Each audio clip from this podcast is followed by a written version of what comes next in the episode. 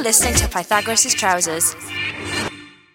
Hello and welcome to the last Pythagorean astronomy of 2019. The last one of the 2010s, I suppose. With me, Chris North. And me, Edward Gomez. It's been a busy year, and we've got a busy year and decade coming up in space and astronomy. Something that comes up all the time, and this year's been no exception, is exoplanets, so planets around other stars and what we're learning about them. So there's been quite a lot happen recently. Yeah, particularly a Nobel Prize has been won by the discoverers of the first exoplanet. Well, not really the first exoplanet, the first exoplanet orbiting a sun-like star, which was going around... I remember this when I was an undergraduate, actually. That shows how old I am. But it was going around the star 51 Pegasi, which is the 51st brightest star in the constellation of Pegasus. And that was the Nobel Prize is won by Michel Mayor and Didier Queloz, which are both French astronomers. Yeah, so they won that this year. They took a share of the Nobel Prize for that first discovery. But that first discovery in 1995 was really very much the tip of the iceberg. I think we're currently on over 4,000 confirmed planets around stars. In the last decade or so, a lot of them have come out of the Kepler spacecraft, which was the NASA spacecraft looking for transit. This blinking of star's light as a planet passes in front of it from our point of view. Its successor in some ways is a satellite called TESS, which I think is the Transiting Exoplanet Survey Satellite, if memory serves. And that's doing something similar. It can look at brighter stars and it can look over the whole sky. So that's going to find even more, in principle. Yeah, that's right, if it doesn't suffer a similar problem to Kepler, because the Kepler spacecraft does very, very long observing runs, so sequential observations for a few hours up to tens of hours, looking at the same star. And a problem with the spacecraft, it had three gyroscopes and one of the gyroscopes failed, and they could no longer have such precise control over where it was pointing.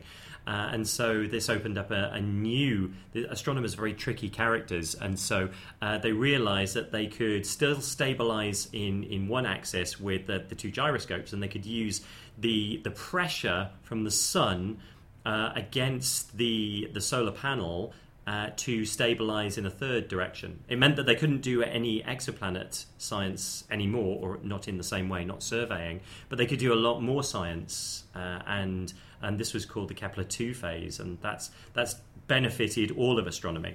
There's been a huge number of results come out of that, and still coming out. The data is public; it's open. Anyone can go and look at it.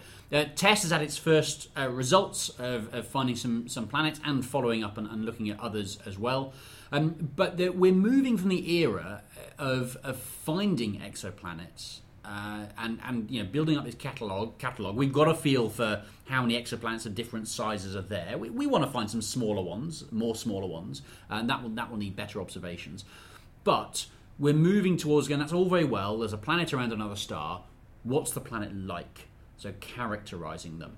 And to date, and there were some stories out this year about what we can do with looking for some chemical compositions of atmospheres, looking for things like water and methane and so on, but they're really rudimentary at the moment. It's very much looking at the colour at the moment, the colour of the atmosphere to infer what the chemical composition of it is, and that's done by looking at the light when the planet is in front of the star and then looking at it when the planet is behind the star, and taking the difference between the two and using different filters to work out the different colours that are shining through the atmosphere of the planet, which is not very accurate and not very representative, and very dependent on what your assumptions are. Yeah, you can say if we assume it's a mixture of water and methane, for example, or water and rock maybe, or whatever, then you can say, well, we can figure out what the balance is, how much water there might be, how much water vapour is in the atmosphere. What you can't say is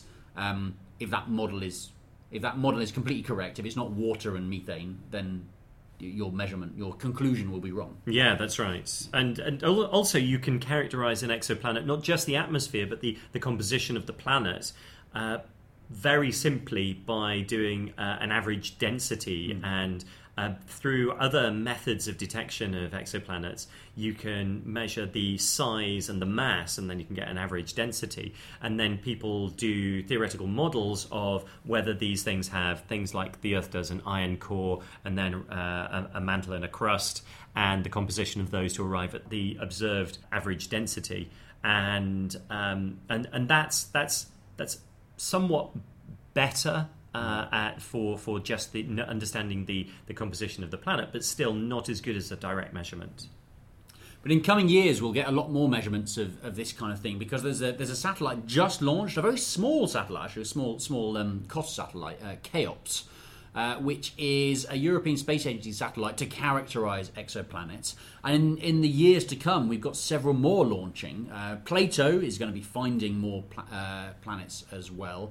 But then at the end of this decade, or this next decade, Ariel, which is another European Space Agency mission, is going to launch as well, to try and look at the compositions of planets, possibly not Earth-like planets, because they're so small they're hard to measure, but planets, so maybe big planets around small stars that it can try and characterize to get a feel for what they're like and how they compare with our solar system. That's going to let us understand these objects, which are normally tens, hundreds of light years away. But what about objects that have come from that far and actually come closer? We've had interstellar visitors. We had one a couple of years ago called Oumuamua, and we had one this year that's still in the process of going past the sun, making its closest approach just in the latter months of this year, called Borisov. That's right. So these are two interstellar visitors. They're not aliens. Well, they're aliens in some respect, but they're not alive. There's Oumuamua was an interstellar asteroid, and Borisov is an interstellar comet. So when I spoke last month, I discovered that, to my surprise, that Oumuamua is often not classed as an asteroid, but as a dead comet. So it doesn't have a tail like a comet does, but it seems to be an icy object, much like asteroids, which was news to me when I found out as well. So these are. They are incredibly different objects. Yeah, the Oumuamua seem to be cigar-shaped, sort of very, very long, whereas Borisov appears to be more of a traditional comet. And actually, Borisov appears to be very, very similar to the long-period comets that we see, that we're very familiar with, comets like Comet Halley. They have a very, very similar composition. Now, this may be because we've been able to study Borisov a lot more than Oumuamua, which we could only study for almost a matter of weeks. I think it was something like 2 months. We could see it before it was disappearing and far too far away. We know that it wasn't an alien spacecraft, as some people, or rather, we have strong suspicions that it's not an alien spacecraft. Yeah. We sent signals to it, radio signals, and we heard nothing back. So that's in some senses reassuring. Yeah. Whereas Borisov, we've been able to observe a lot more because it was first found when it was approaching the sun. So we've got all of the time where it approaches the sun and then the time that it recedes from the sun, whereas Oumuamua, we only detected it after it had been around the sun and it was heading away. Both of them are interstellar, and the reason that we know this is because the orbits that they're on are totally unlike the orbit of anything that it has a solar system origin, so nothing from the Oort cloud or from the Kuiper belts, these two regions that we get comets from. Borisov and Oumuamua not only had U-shaped orbits, so they're one-time only event as they hurtle towards the sun and then back out, but also they're inclined very, very steeply with respect to the rest of the contents of the solar system. And they're just moving far too quickly. Yeah, there's nothing in our solar system that kind of made them move that quickly, essentially, so they must have been flung here by from another star system, or many sped up by visiting many other star systems, very much like is happening with the sun. And there are possible plans to go and visit some of these with things like the Comet Interceptor mission in the late 2020s, which will launch along with the on the same rocket as the Ariel mission, I believe. So there's a chance that can go and find an interstellar comet. Failing that, it will go and find a normal comet if you like. The comets from our solar system tell us about the history of our own solar system, so it'd be interesting to see whether from these interstellar ones we can glean anything about other solar systems as well. To actually go and visit these objects is an incredibly challenging thing to do. You don't just send a spacecraft there and apply the brakes and sit in orbit around these objects. To discuss a little bit more about this, I spoke to a colleague who recently joined us based here in Cardiff, but Dr. Claudia Antolini is the Engagement Officer for Institute of Physics Wales, now based here in Cardiff. And we began by discussing just how hard orbiting these objects is. One extremely interesting aspect is the challenge of not only getting there, but starting to orbit and eventually landing on a very, very small body. Is not only hard because these places are incredibly distant and possibly hostile. We don't know the actual shape and surface of the planet, but landing on a very small body has the added challenge of microgravity. So on Earth, we know that everything that goes up has to come down. On a very small body, that's a lot harder because it's small. So the attraction of gravity is a lot smaller. And the fact that a body is a bit irregular, it might have spikes, it might have a bit corners, is not nice and round like more or less the Earth can be. That means that your force of gravity is also very non-uniform. So getting to compute and give instructions to a lander and successfully perform such a complicated maneuver is in itself an extremely challenging achievement that should be celebrated. And then clearly after that you have a wealth of scientific information that you can only achieve by getting there and then at precisely the right way. I know the missions over the last few years, they always seem to surprise us. So we had Rosetta that went past or went and orbited Comet 67P, Churyumov-Gerasimenko, and that arrived and a few years ago now found that it was this rubber duck shape, this twin lobed sort of dumbbell shaped object. So you're right, an irregular object. Actually, on some points of it, figuring out which way it's down in terms of its gravitational pull is hard. Ryugu, this asteroid that Hayabusa 2 visited.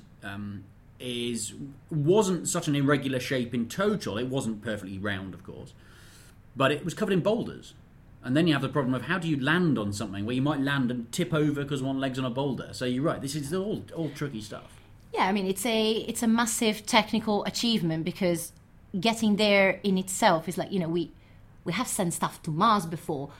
These objects are in principle closer. So there's not a problem of fuel. There's a problem of all right, people, once we got there, what do we do with it? That's more of the challenge, figuring out how you're going to move, what is your control system going to be like. Like you need to have perfect state-of-the-art telecom communications between you and Earth, which is, of course, never in real time. And everything you are going to learn about that surface, you're going to learn about it there and then because there has never been an imaging mission before that one. So, and you know, you don't want to send another one later. It's not like the Apollo program that, you know, we sent a few probes to the moon and started taking pictures and figuring out, you know, how we're going to approach it. In this one, you just want to get it done. And that's so much interesting to approach it, and clearly now with all the new technologies that are available, it is possible. But every time that these things happen, it's such a massive achievement that we tend to give for granted that all missions are always going to be successful. There have also been other missions. We mentioned Rosetta going to 67P. We of course had New Horizons, which in 2015 flew past Pluto, has also been to visit a tiny object, originally called 2014 MU69, now been officially given a name Arakov. Which is a super fantastic word. It means sky in a Native American language. So New Horizons flew past Arakov right at the start of the year, New Year's Day 2019, and has slowly been sending back information. Weird two pancake-shaped objects stuck together, which is very bizarre. But one of the things we're learning about these is one, they tell us about the origin of the solar system, but also it's important for us to know what they're made of, because at some point we might need to interact with these in a more direct way than just going and orbiting and landing on them. Some of these objects, not Arakoth in the outer solar system, or luckily Ryugu either, might at some point be a danger to us. So we need to know what they're made of. Well, there's a number of objects that lies relatively close to Earth, and the extent of this relatively close is not something that should alarm any of our listeners, really, because this area is quite broad. Mm-hmm. But we still have a number of little to bigger rocks that is in our vicinities, and what you're talking about is the issue of planetary protection. So we don't want to be dinosaurs part two. We don't want to be hit by an asteroid and like that causing the end of our species, if we can help it, of course. So how do we help it? Well, there's a number of missions, not only the two that you have mentioned, but more recently the European Space Agency has approved the Hera mission, which is, again, following in this path, if we want. So it will attempt to reach a tiny asteroid, Didymoon, and not only land on it, and so do all that work that we were saying before, so the imaging, some orbiting, then eventually landing on it, but one of its instruments wants to try and deflect its orbit, its path, from where it's lying now to another more, let's say, favorable orbit, a bit further away from Earth maybe.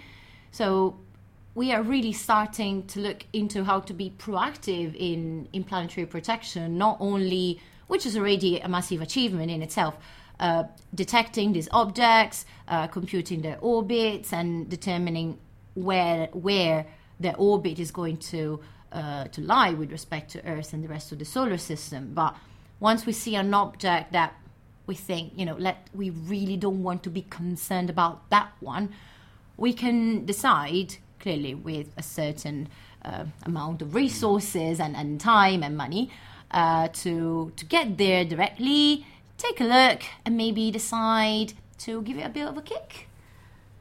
And there are various ways there are all sorts of ways that we might give these asteroids kicks to move them. There are plans for things called a gravity tractor, where you just put something massive near them and drag them away. There are ways you can paint them different colours so they reflect the sunlight differently and move around.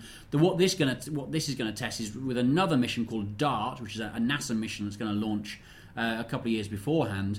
Is that will impact the object. It's actually two. It's a binary object. There are two of them, so it will impact the larger object, I think. And then the ESA mission HERA will go and see whether its motion has changed, or what impact that collision has. So it's a binary system. There are two objects, Didymos and Didymoon, the two objects. So Didymos is about 800 meters across. Didymoon is about 160. So that's about the same price, about the same size as the Great Pyramid of Giza. That would certainly make a bang if it hit the Earth. You don't want to be there, And so the NASA mission called DART, which is the Double Asteroid Redirection Test, to give it its full title, DART is going to collide with the object in about 2022, and a few years later, if it's had an effect, that will change the way they're orbiting around each other, and HERA will find that. And we'll find out, is impacting these things, is giving them an actual physical kick with an object, is that a way of is it effective? Changing? Yeah, does it work? And how does it change it? Yeah. In physics, it's never about will it work, is what is its effect, because we're used on Earth that generally stuff moves on a plane, but clearly in space everything is a lot trickier than that. So that's an interesting thing that will come to fruition in possibly, well, hopefully decades' time or hundreds, and when we actually need to do this for real, because it may well come to the light that we need to do this with an asteroid at some point. So Didymos is not a danger to Earth at the moment, but because it gets close enough, it is a useful one to try and test this on. So that's asteroid missions in our solar system. We've also had, of course, the NASA mission OSIRIS-REx, which has gone to asteroid Bennu, a bit like Ryugu, to see what that's made of as well. So we're starting to learn a lot more about these bodies and in how effective these methods might be. Let's go further afield. So that's solar system science and the very small objects in the solar system. Let's go to the other end of the scale. Let's go to the largest things that we kind of think of, the black holes in the centre of our galaxy. Big story that came out earlier this year was observations of a black hole, direct observations of a black hole. Now, a black hole doesn't emit any light, so we didn't see the black hole itself. We kind of saw its shadow or its silhouette. It was a very exciting result when it came out, wasn't it? Oh, yeah. Well, I barely slept the night before. I was so excited. Well, yes, the tricky thing about black holes is that they have this huge gravitational field, so they tend to pull everything towards them, including light. So you can't really take a picture of your cat in the dark, can you? It's hard. You don't really know where it is. Yeah. You don't really know how big it is.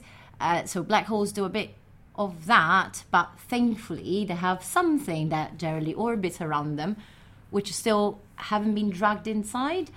And so that's how we get a picture of them. That's how we can get an image of them. We observe the things that are outside that still haven't been captured by the black hole. And clearly in the lead up to this observation by the Event Horizon Telescope collaboration, there had been a wealth of simulation work going on, and we have almost, maybe all of us have seen some bits of it in Stellar as well. Because that was actual simulations by Kip Thorne's team of what we thought a black hole would look like. Clearly, the pictures that we've seen from M87 are slightly less spectacular than that. But that's not because they were not accurate. It's because we still don't have the resolution to really, really get to that nitty-gritty of the parts that are around the black hole. So what we have actually seen, of course, is not exactly the black hole, but we went as close to it as to the event horizon, which is a very interesting area around the black hole, because it's where it's the last region, is the last line where you can actually see a photon, a particle of light, before it gets ultimately sucked in. If we had the sun shrinking to the size of a black hole of the equivalent mass, we are talking about 3 kilometers. That object is a lot bigger. M87 is bigger than the whole solar system in itself. So we're talking about something that is incredibly heavy, incredibly large, but it's also incredibly far. So the fact that we were able to essentially take a picture of something a bit bigger than the solar system from such a distance, and that has such a faint emission. Again, Event Horizon Telescope, when you say it like that, it sounds like it's one object, but we're talking about a network of experiments all spread around Earth. So in this case, the achievement is being able to coordinate such a big team and making sure that all those observations are correctly timed, because all is based on interferometry. So you want to make sure that your wavelengths are all perfectly timed in agreement with each other, because otherwise you're going to get lost in noise. And so this was a case of, as you say, combining telescopes from around the world to make a telescope that is effectively the size of the Earth. Yes. Right? So you can't imagine a much bigger telescope than that on the surface, of course. We could one day go further. There are plans in the future that the black hole it observed in the galaxy M87 is a few billion times the mass of our Sun. So it's incredibly massive. There are plans to release observations that are around the black hole at the centre of our galaxy, which is, it goes by the name of Sagittarius A star sometimes. That's a couple of million times the mass of our Sun, so it's much smaller. It means it's physically, its diameter is smaller as well as its mass. That means things change more quickly, which adds its own challenges, because the thing is blurred, like motion blur, essentially, as your telescope is observing it. And we know it does change on small timescales. We've seen flares from around the black hole where maybe it swallowed something, and just before it does, it's essentially burped. It's given out a flare of light from that material heating up as it goes in. So getting observations of the one in the centre of our galaxy, which is of course much, much closer, will also tell us an awful lot about that as well. I think it's about 1,000 times closer, but 1,000 times smaller as well, so it's still hard to observe. Yeah, and the other challenge is that, as opposed to M87, which lies sort of nicely face on. Clearly, the black hole inside the galaxy is inside the galaxy. And so to get to it, we have to cross all the spiral arms of the galaxy. So you have lots of stars and all sorts of things dust that lies in between, lots of interstellar dust and gas. So paradoxically, even though it's within our neighborhood, the fact that it's a bit smaller and the fact that there's lots of stuff in between that you can't really disentangle as easily makes it more challenging, even though it might seem a bit counterintuitive. So we look forward. I'm not sure when the results of that are due out. They may well still be taking observations, but at some point in the next few years, hopefully we'll get those.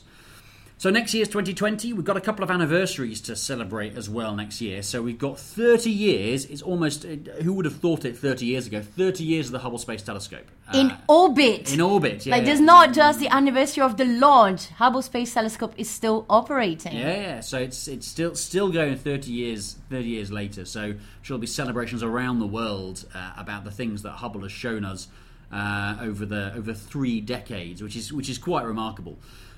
It's also the 30th anniversary of a somewhat niche image, but still quite famous in its concept, something called the pale blue dot image. People may have heard of the phrase pale blue dot used to refer to the Earth. And the reason for that is because 30 years ago, February 1990, the Voyager spacecraft from billions of miles away took a photo of the Earth, and it was just this tiny pale blue dot, as it were.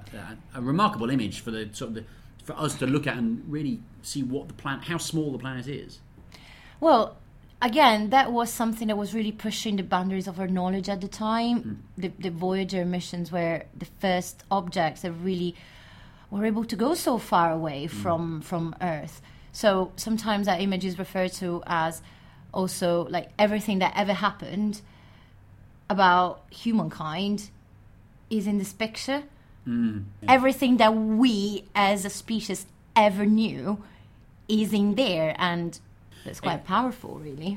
It was certainly poignant back then, and it still is very poignant today to look back and reflect on how far Voyager's gone, but how far how much or how insignificant we are in the grand scheme of things, just a few pixels in one image. So on that humbling note, don't forget you can find past episodes at pythagastro.uk. All that's left is to thank Claudia, Edward and everyone who's contributed over the past year, and to wish everyone a happy new year and a prosperous 2020. Until next year, goodbye. You've been listening to Pythagorean Astronomy, an extended version of this month's Astronomy Roundup from Pythagoras' Trousers, a weekly science and technology radio show presented by me, Rhys Phillips. You can catch up on full episodes of Pythagoras' Trousers, subscribe to our podcast and get in touch by going to www.pythagoras-trousers.radio.fm.